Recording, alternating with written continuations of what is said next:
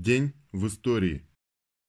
4 мая 1917 года Временным правительством опубликовано положение о земельных комитетах, образование главного и местных аграрных комитетов по подготовке аграрной реформы. Столкнувшись с массовым самовольным захватом земель крестьянами, Временное правительство заявляет о необходимости дожидаться созыва учредительного собрания для принятия правомочных решений.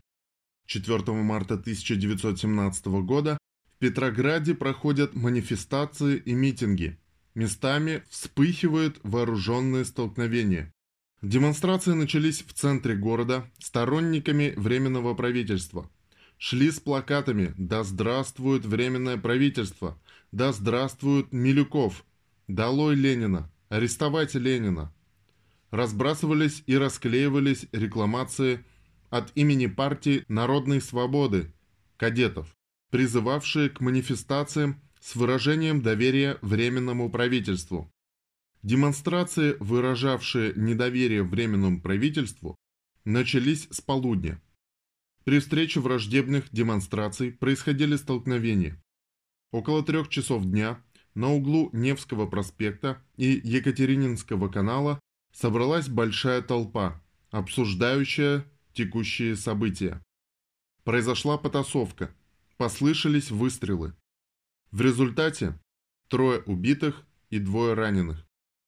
Около четырех часов дня на Казанской улице произошло кровавое столкновение двух враждебных демонстраций, в результате которого произведенными выстрелами оказались тяжело ранены два солдата и женщина.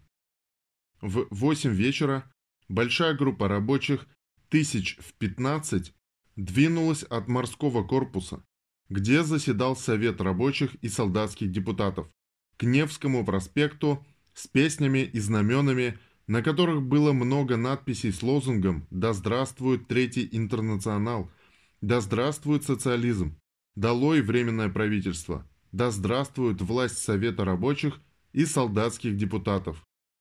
В этот же день 1919 года в Китае началось мощное антиимпериалистическое и антифеодальное движение, явившееся важнейшим этапом в освободительной борьбе китайского народа. 4 мая 1935 года Сталин на выпуске «Красных командиров» произносит знаменитую фразу «Кадры решают все».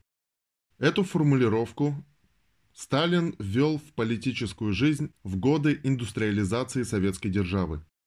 Предельно емко была сформулирована сущность партийно-политического руководства обществом.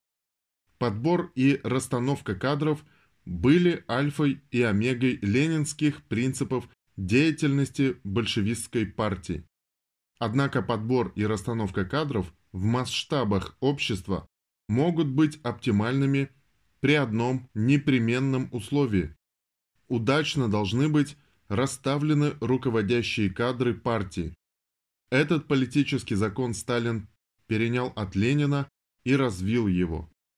Когда Сталин говорил «кадры решают все», он осознал, что каждая руководящая команда призывается обществом для решения конкретных задач, которые ставит время.